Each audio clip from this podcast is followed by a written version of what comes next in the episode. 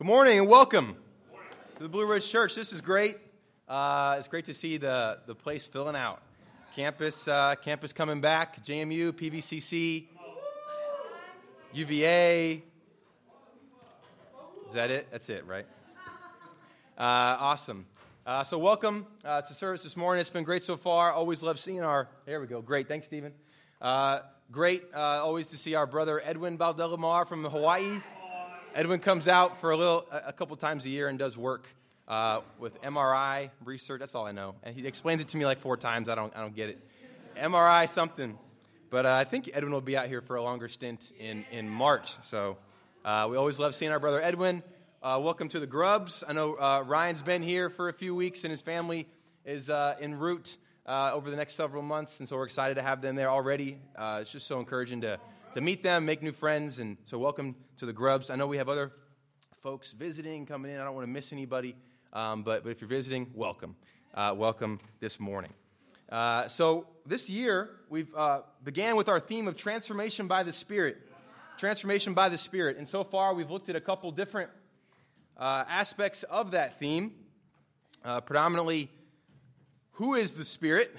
That's a, a, a question in itself. That's has quite an extensive answer and then uh, transformation. Now, last week we talked about the gospel. What is the gospel? Is the gospel really, did Paul really go throughout uh, the Mediterranean, Asia, and Europe, just knocking on doors saying, hey, the gospel is just believe and you don't have to go to hell? Like, is that really the gospel or is it something quite a bit more than that? And we talked about how for, for Paul, for Christ, for anyone in the New Testament, the gospel is transformation. That at your conversion, your biblical conversion, uh, God sets in motion with the forces, primarily the Spirit, to begin a work in you that will be churning the rest of your life. If you allow it, if you listen to the Spirit, if you deny yourself uh, and listen to the, to the Spirit, you will, throughout the rest of your life, be transformed more and more and more and more into the likeness of Christ. That's the gospel, and that's what drove Paul. That's what, that's what drove all these men to, event, to eventually, all of them, but one really, in the apostles, to die a martyr's death uh, to that driven by that good news. And it is good news. Amen. And so it's cool. And today we're going to talk a little bit about misconceptions of the Holy Spirit. Before we can talk about who the Spirit really is and, and, and what, the, what, what role the Spirit plays, I think it probably is best that we talk about who the Spirit is not. Uh, who the Spirit is not. Um, and and there's, a, there's, a lot, there's a lot out there on the Holy Spirit. Um, so I wanted to, before we jump into the, to the, the lesson, I just wanted to give a little bit of background, a survey a, sur- a biblical survey. It's gonna, we're going to do it in, a, in one shot here. Um, but we want to be able, and this, it's, it's so encouraging and exciting, and for all of us, this is, this is our story as well, that we're able to build convictions based on the clarity of the Holy Scriptures. Ba- build convictions based on the Bible and, and not on a feeling. And as prevalent as it can be to build uh, your conversion on a feeling to build these things. You know, God can work in any, any number of which ways. God's all powerful. But uh, our feelings change. Our feelings change. And so we want to be able to, to pit the clarity of the Word of God versus a feeling. And I think so many times we can have these feelings of I felt guilty or I, I felt God's presence or what did you feel? So we want to talk about, okay, amen. Our feelings can be all over the place, but we need the Bible to help us discern our feelings as Hebrew 4, Hebrews 4:12 says, the word of God judges the thoughts and attitudes of our heart. So that's what the word's role is. The word's job, and the word is Christ. Christ's job was to come to actually help us have a rubric for what's going on in our heart, uh, to judge those thoughts and actions. Some of the uh, misconceptions there, there are many. Um, there's a lot. You know, miracles. Are miracles to just happen in the Bible, or do they happen still today? The indwelling of the Holy Spirit versus the outpouring of the Holy Spirit. Healings, the healing still happens today. Uh, the, the, warm, fuzzy feeling, right, of I felt the Spirit. Um, right now, I felt, I felt Him work in me, and it's, it's kind of described as this warm, internal, fuzzy feeling. Tongues and languages. Can people speak in tongues today? Uh, uh, can, is, is it supposed to happen? Is it a sign of salvation or not? What's going on with the, with the tongues and languages? Laying on of hands. In the, in the Bible, uh, in the New Testament, the apostles lay their hands on people. Uh, does that happen today? Is it supposed to happen today? And then the idea there of exceptional versus normative. The idea of just because something happens in the Bible doesn't mean we're supposed to do it. Uh, there's a great passage in 1 Timothy um, 6 or 5, I can't think it might be 5, where Paul calls Timothy and tells him, Hey, please bring me my scrolls and parchments. None of us are thinking, you know what, I got to go bring Paul his scrolls and parchments because the Bible says so. We go, no, that's not written to me, that's written to Timothy. And so we realize that's, that's exceptional, not normative. It's not something that we're all supposed to go do. So sometimes we read the Bible and go, well, I have to go do this. But sometimes it is just for the church in Colossae or the church in Corinth or the church in Ephesus or the church in Athens or the church in Rome. Um, and so we want to be able to, with, with, with humility and surrender, praise God for the grubs there prepping our hearts, with surrender to give up and say, okay, what does the Bible say? We're all bringing in years of, of emotional uh, baggage, uh, right? Of all these things, of that can never happen because I had a bad experience, or that, that did happen because I did have a good experience. Or we, we bring in all this, but let's just, I want to encourage us today what does the Bible say? About the Holy Spirit. And let's be clear on who the Spirit is not before we can really begin to allow ourselves to be transformed by the Holy Spirit and what He really spo- is supposed to do and can do in our lives.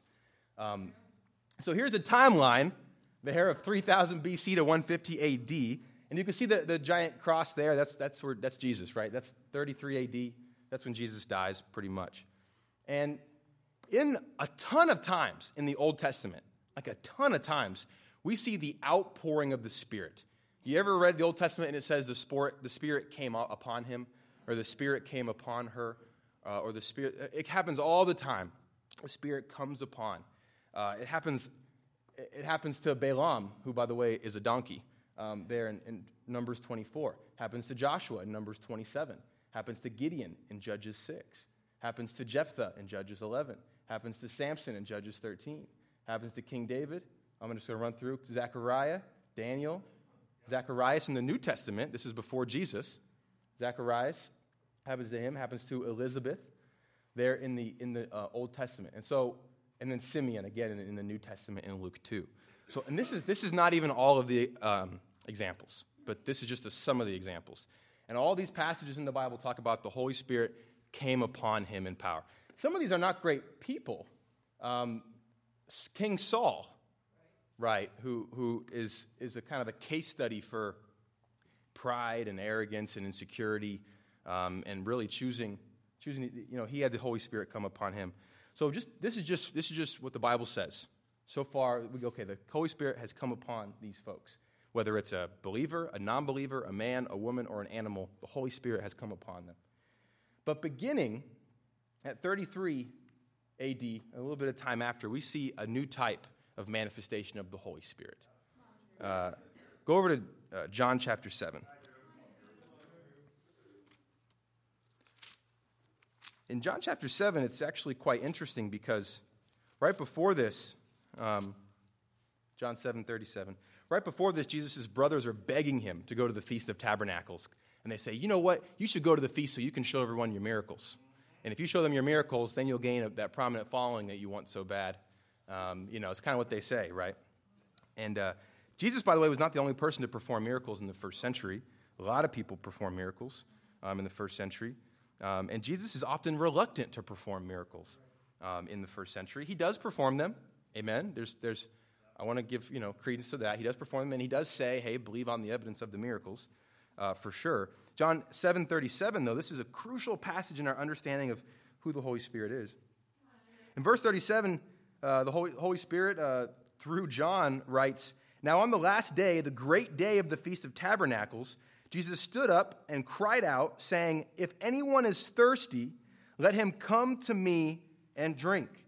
He who believes in me, the scripture said, from his innermost being will flow rivers of living water. But this he spoke of the Spirit, whom those who believed in him were to receive, for the Spirit was not yet given, because Jesus was not yet glorified. So, this is a passage. So, before this, Jesus has done miracles. The apostles have done miracles. We've seen a lot of awesome things. Jesus just fed the 5,000, right? But Jesus says, listen, the Holy Spirit has not yet been given. So, even though we've seen all of this blue stuff, the outpouring, you've seen all these amazing things happen, then amen, but that's not God's plan in regard to you and salvation for the Holy Spirit. None of these occurrences are, are occurrences of salvation obviously, right? Um, King Saul, obviously, we see his life after, after that. I mean, no way, even during. Uh, we can see all these people. It's not conversion experiences. It's just, it was never meant to be. But it's actually supposed to make us even more excited because if we look at the outpouring of the Spirit and we, hear, we see the Spirit is poured out on people, and then we, we see in Acts 2 that we can receive the indwelling of the Spirit. And how does Jesus characterize it? Like streams of living water. It's no longer going to be happening here and there, sort of at random. It's going to be inside, it's going to be internal. And Acts, Acts 2 and John 3, Jesus, Jesus talks about that in John and then Peter in Acts 2. But it's supposed to build this amazing excitement. Wait, you're telling me, and the Spirit, by the way, in Greek just means breath. It's the breath of God. It's this idea of God's breath, God's power, God's influence. So if the Spirit came upon somebody, it was like, man, God really gave them influence. He gave them power. He, he, he empowered them. And, and by the way, that can still happen today. It could happen at any moment in this room that, you could be filled with the Spirit, that you could, the Spirit could come upon you.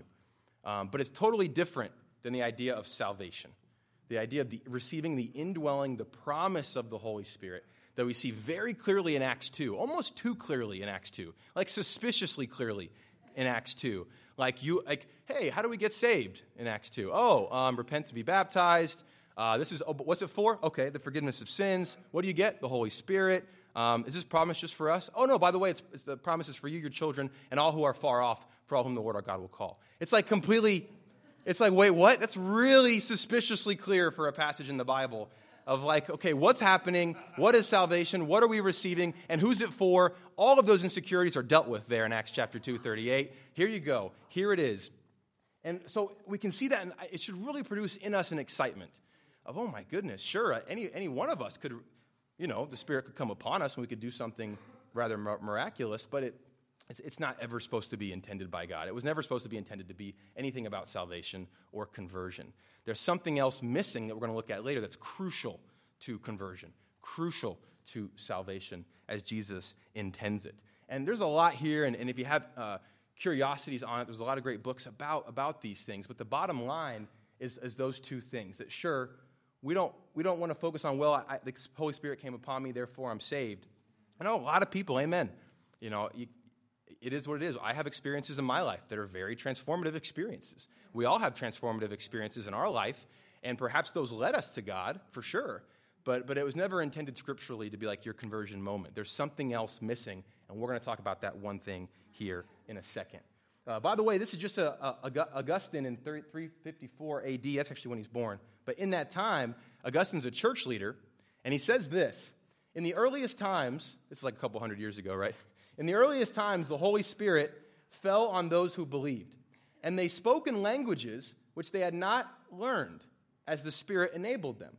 These were signs adapted to the times, for there had to be that sign of the Holy Spirit for all of all languages to show that the gospel of God was to spread in all languages throughout the whole world.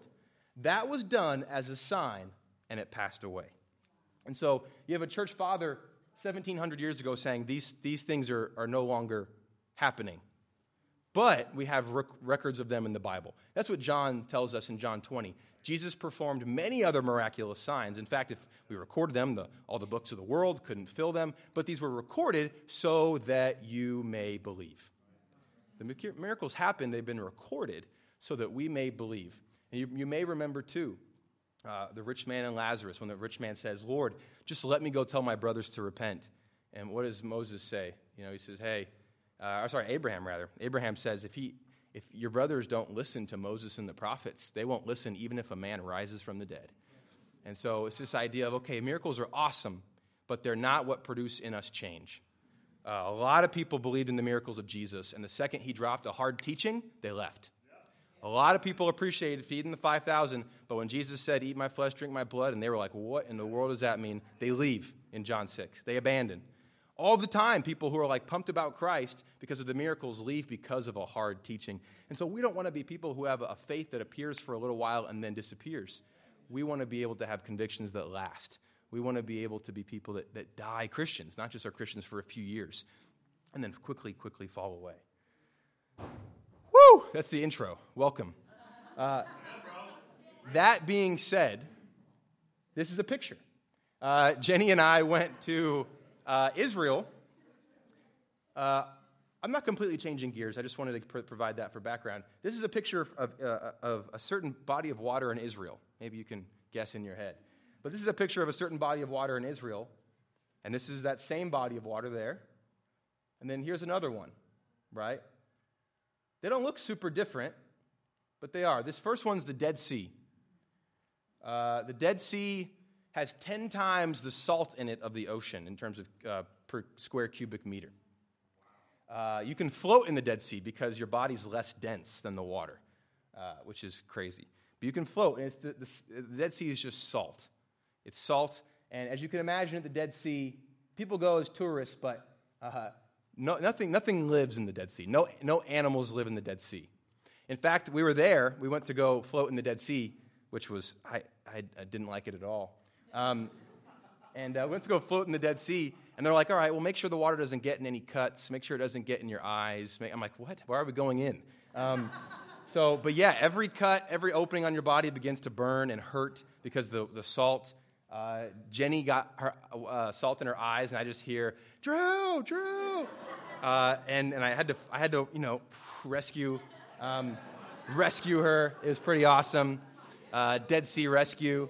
Um, because it really, I mean, you can't see because it gets in your eyes and you can't see. Uh, but, but I mean, the, the, Dead Sea is, is dead. Our tour guide told us that if you try, would try to go across the, Red, uh, the Dead Sea, not the Red Sea, the Dead Sea in a raft or anything made of wood, that the, the salt would eat at the wood and the, it, would, it would break apart by the time you got across. Um, and so it is dead, the Dead Sea. The Dead Sea, and then this is the Sea of Galilee. Uh, which is the opposite. The, the Sea of Galilee has all types of fish, all types of life. There's people who live around it. They, they live there. As you know, Jesus set up shop there. The apostles were there. Uh, people fish there. People have fun there. There's like, it's life. It's like life and death. And they're not separated by very much, but they are separated by something called the Jordan River. The Sea of Galilee flows, it's fresh water, and it flows down the Jordan, and the Jordan goes into the Dead Sea. The Dead Sea is what's called the terminus point. The Dead Sea does not flow anywhere, all the water just stays there in the Dead Sea. And the point that is made is that when Jesus says living water there in John 7, he said living water is a Hebrew term for water that moves. If water is moving, it's safe to drink. If water is moving, it has life in it. It's, it's, it's not stagnant water uh, and you can drink it, uh, and it's fresh, and it will actually benefit you. Streams of living water is what Jesus is driving at here. And for anybody who heard that, they would have said they would have thought of Galilee and they would have thought of Jordan, the Jordan River. Those things are good. Those things are moving. Those things have life, and, and they can they give life, they cultivate life. But if it, but the Dead Sea is nothing. And the point that is made is that if we as Christians are not active, if we are not moving, if we are not listening to the Spirit who calls us to be streams of living water, then we are dying spiritually. We are dying spiritually. And this is, as we see, the main purpose of the Holy Spirit. We've talked about it before. If you, if, we, if you haven't been with us the past month or so, but Romans chapter 8, verse 14, please write it down. The Spirit is given to us in Romans 8 14 to help us in our weakness, to come alongside us, to help us in our weakness, to help us pray, to testify to us that we are indeed God's family, which is a big, I think, uh, hurdle for a lot of us. But the, the Spirit's job is to testify to you that you are actually adopted into the family, that you are your brothers or sister with Christ, that you have an inheritance, that you are sealed. That's part of the Holy Spirit's job. It's just to remind you, right? And we've also looked on Wednesday about how the Spirit and God and Jesus are all very similar in the Trinity. They're very similar. And the more we know about Jesus, the more we know about what he would say and do, the more we know about what the Spirit would have us do. Because the Spirit can never call us to do or say or think what Jesus would never call us to do or say or think. Never. They're, they're, they're, they're, one, right? Christ says, I'm, I'm dying so the Spirit can come to you. But Jesus says, listen, this is the role of the Holy Spirit so that you can have in you this, this indwelling. No longer is it kind of indiscriminately given, you will have, yes, you, you Gentile, you Samaritan, uh, you in this time, you woman, you, uh, you know, homeless person, you rich person, uh, you people who are at war with each other, you all will have the indwelling of the Holy Spirit of God. In a time of such division in the world, Inauguration Day was Friday. Yesterday there were some, some marches, you know, and, and it seems like, you know, people may, may say it or not, but there's people have very strong feelings. Uh, they're very divided. And what do people really want? What do people really desire? They don't desire this, you know, I, I think miracles are awesome, amen, but they don't desire a miracle. They desire love. Love is what changes people. Love is what cha- helped me become a disciple when a guy named Nick Anderson sat down with me every Tuesday morning at a Starbucks at 6:30 before middle school, by the way. Uh, I didn't really wasn't super excited about it at the time. But that it was actually Nick's the, Nick showing love to me that helped change my life.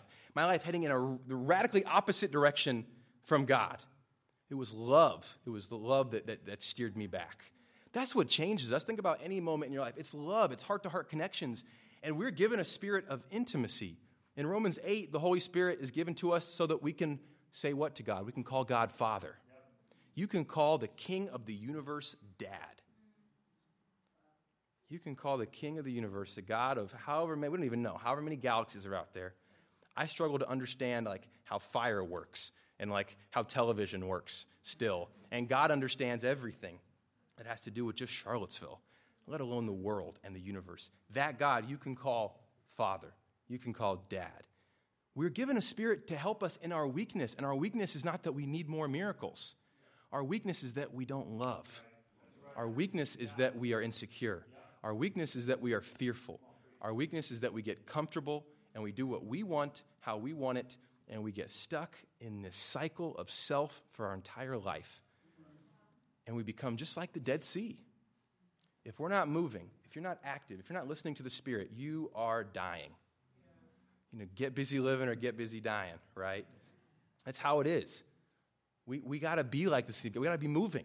We got to be doing things. Hop over to, to Luke. Title of my lesson, by the way, is Streams of Living Water. Luke chapter 11. Jesus knows this, right?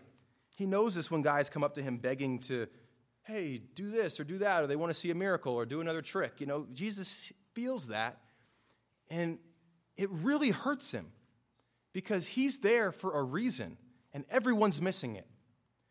Jesus didn't come down to feed the 5,000. Jesus did not come down to turn water into wine. He did those things, and amen for them because they, they can help us know, okay, this guy's of God. And it's crucial, by the way, for a prophet to perform miracles so that people know, okay, he's of God. But you got to know Jesus is hurting here. And in Luke 11, verse 29, says, As the crowds were increasing, he began to say, This generation is a wicked generation. It seeks for a sign, yet no sign will be given it, given to it, but the sign of Jonah. So they're asking for miracles. He says, You want a miracle, but no, wicked and generation looks for miracles. Verse 30. For just as Jonah became the sign to the Ninevites, so the Son of Man will be to this generation. The queen of the south will rise up with the men of this generation at the judgment and condemn them because she came from the ends of the earth to hear the wisdom of Solomon. And behold, something greater than Solomon is here.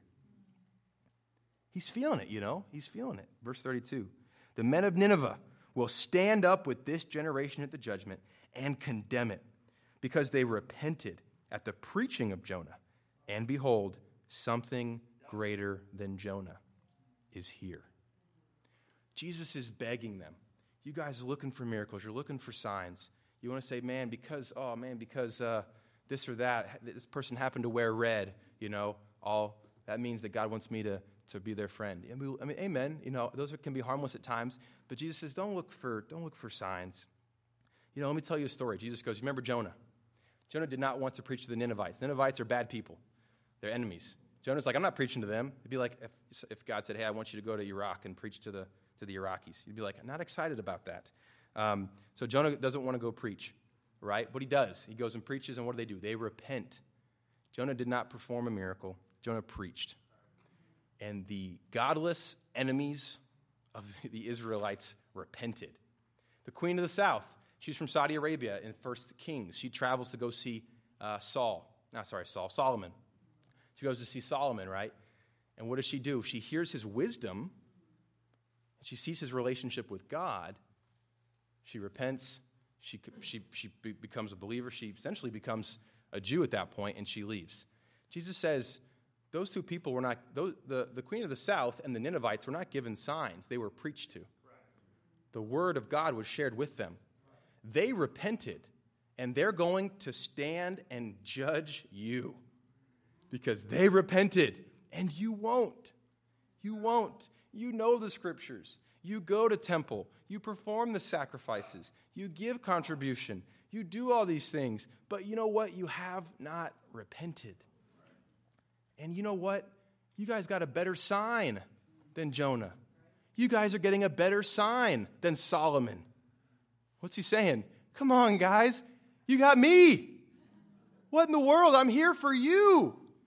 I came to die for you, and you want a miracle. I came to lay down my life as a ransom for many. I came to stare into the depths of hell and suffer the omnipotent wrath of God so that you might not have to. I love you. I'm here because I love you, and you can't see it. You can't get it. And Jesus has not stopped loving us from that moment till today. Jesus still feels the same way about you. He still does, even if we're obstinate at times, and a lot of us are. I am at times. Jesus goes, You know what? And you know what's going to be better than me? I'm going to give you something. When you decide to repent and be baptized, and I'm talking about real repentance. I'm talking about real baptism. Now, there's a lot of different, you know, conceptions on what that is, but talking about real, true, life changing, radical, deny yourself, carry your cross, hate your mother, hate your father, repentance. When you really repent, you really get baptized. Jesus says, I'm going to give you exactly what you need. I'm going to give you the Spirit who will remind you you're adopted, He'll help you pray, and He'll help you love. 2 Timothy 1 7 says, We were not given a spirit of, of timidity. That's 2 Timothy 1 7. Not given a spirit of timidity, but of power, love, and self discipline. We're given a spirit of love. And I need that because I appreciate what was shared today. You come into a group like this, my, I feel insecure. I don't want to reach out. Or maybe someone, you know, I don't, I don't want to. I, maybe I called someone, they didn't call me back. I don't want to bring that up. It might be awkward, or maybe this person doesn't like me, or you know, what if what if this doesn't go well and I pull back? In church, there are people dying spiritually in this room because you will not listen to the Spirit and love them. Stop listening to yourself. Stop listening to yourself. It's easy to play the game and look good. I understand it's easy to, to, to do all the right things. It's difficult to listen to the Spirit. I was sharing with one of the sisters that it's, I had a resolution last week to go on my prayer walk around my neighborhood around 4 p.m., because that's when 5 p.m. is when people get home from work. And I did it so that I could meet people. And I am, am not by nature a very friendly person. I probably had not, had I not been a Christian, I would have lived in New York, tried to make as much money as I could, and not talk to anybody. That would have been the self I desired for me right? That would have been Drew. I don't want, I'm not, I'm not good at talking about, I'm not good at being friendly. Uh, some of you know that. Uh, I'm not, I'm not, it's not my, it's not my, my natural disposition. But you know, it was, it was, you know what? I'm going to listen to the Spirit. And was it hard? Was it awkward at times? You bet it was. You bet it was. But we're here because the Spirit's been given us to help us in our weakness, to help you in your weakness. There are people that you've been set up to disciple that you have not reached out to for months, weeks. There are people in this church who you don't know, but they're hurting. They, got, they barely got here this morning. They're hurting. And are you thinking about them? Are you thinking, man, I want to be like Christ? And even though they may not understand everything about me, I'm going to love them.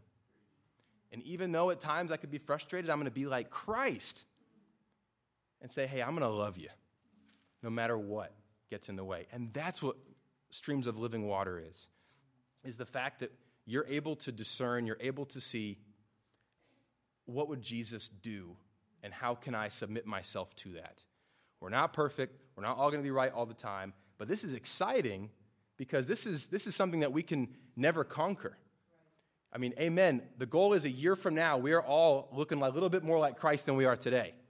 Right? That's the goal. And we will if we listen to the Spirit. No problem at all, right?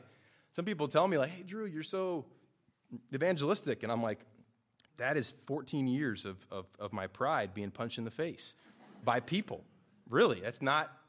Uh, and I'm not. I don't. I don't actually consider myself quite good at it. Or you're, you know, people say you're friendly. Well, guys, Christ. The best thing about all of us is that we have Christ.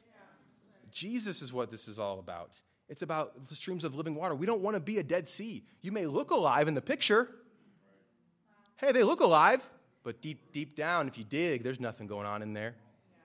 There's, there's no, they're not, they haven't been in a Bible study. They haven't been having quiet times. They don't come out to church meetings of the body because it's inconvenient.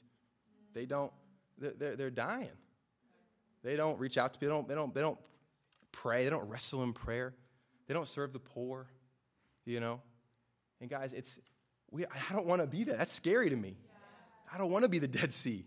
I don't want to be like, I was like, I don't want to go. I, when, I, we went, when we were touring, I'm like, I don't want to go there. And when I left, I was like, I got to go shower because everything is hurting right now. It's painful. It's painful for me to be in. I don't want to ever. If I go back, I'm going to be on the beach in my chair, and I'm going to. Everyone else can go in. I'm not going into the Dead Sea. I don't want to be that person. The person who looks alive but is really dead. And all it means, it's easy. It's easy. It's easy. It's easy. All we have to do is start start the conversation. Reach out. Hey, this is what I want to do, but what do you think the Holy Spirit would want me to do? Go to the Bible. This is what I want to do. What does the Scripture want me to do? Go to prayer. This is what I want to do. What does God want me to do? And if we can go to God, go to each other, and go to Scriptures and prayer, then it's all going to be fine. The humble man has nothing to fear, the humble woman has nothing to fear. And let's not get caught up in all of the, uh, you know, not get caught up in all the aesthetics of it. Amen. A church is people. The church is not the building or the church is not the lights or the music, and those things are, are cool. Are we a church that where the Holy Spirit of God is alive and working? Can God look down and say, That's my church? That's my church in Charlottesville. They're alive. They're streams of living water. They love, they love too much. They love like Christ. They love like my son. They love like me. They're going for it.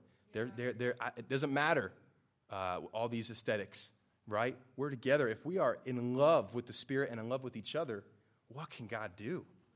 What can God do? And that's what hurt, hurts Christ so much there. Is that's what he's saying in Luke 11. That's what he's saying. Guys, you got to repent. You got to change and you got to transform. But Christ knows that we can't do it on our own. That's why he gives us the primary agent, which is the Holy Spirit. Who is the Holy Spirit? And we're going to learn more and more about that as we go along. But I want to encourage you today if you are not a disciple, and, and I mean, you know you're a disciple. I know a lot of times it's like, well, I don't know, I feel like I could be a Christian, but I'm not sure. I was sprinkled as a baby, and then I was confirmed at 11, and then I had this feeling at 15, and then at 20, I uh, uh, repented. I don't know. Look at the Bible. Is, is, your, is your conversion biblical? Would God think you're a Christian? Would God think you're a disciple? Doesn't matter. We could feel, I could feel like, man, I'm the bomb. I'm Drew. I'm, I'm, I'm awesome. Then I get to heaven. If God does not share that opinion, my, my mind does not sway him. It matters what God thinks. And so we want to get in Bible studies. We want to talk about the truth. We want to wrestle because we all want to see each other there. We all want to be there in heaven together. We want to begin the blessings now on earth, to see the blessings of heaven now as the kingdom of God approaches. And it only happens, church, if we, if we strive to listen, strive to funnel, to utilize those streams of living water that Christ says, this is what it's all about. And church, it's, it's, the game's over. God's won. The question is, is do you want to surrender? do you want to let God, uh, do you want to live out God's plan or your plan? Is this Christian thing just because it's convenient now? Uh, is this Christian thing just because you like some of the people? Is this Christian thing just because you feel guilty? Or is it because you want to lay down your life for your Lord and Savior who loved you, saw your heart to the depths, and loved you to the skies? Does that matter at all? And, Christ is here the whole time. The Spirit's here the whole time saying, a sign greater than Jonah is here. And, church, let me say it to, to you a sign greater than the Queen of the South is here. We have Jesus. We have the greatest sign there is. We have the cross. We have the greatest miracle there is, the resurrection. We have the greatest interceder, the greatest advocate, the greatest defender, the greatest helper. We have the greatest friend in Christ. And nothing Not, not world or angels or demons or heights their depths can stand in our way if we simply, if we simply lay down our arms and in our hearts truly let Christ be Lord. And I want to encourage this church. I'm proud of a lot of people in this room are very loving, doing a lot of things, but let's, let's all strive to be like Christ. Let's all strive in this way. If you're not a Christian today, this doesn't apply to you. It's not far. If you've not chosen to become a disciple, you do not have the Holy Spirit. If you've not repented and been baptized, you do not have the indwelling of the Holy Spirit. Amen. It's there for you. Paul says it's not far from each one of us. All God hopes for is that you reach out and grab it. It's been prepared, the gift's been wrapped, Christmas is set, dinner's made. All you got to do is show up. God's done all the work. All God wants now is you to love him back a little bit of the way he's loved you. Church, let's be let's be in love with these streams of living water. Let's love each other and let's, let's strive to not be the Dead Sea, but rather be living water that is teeming with life. And to God be the glory. Amen.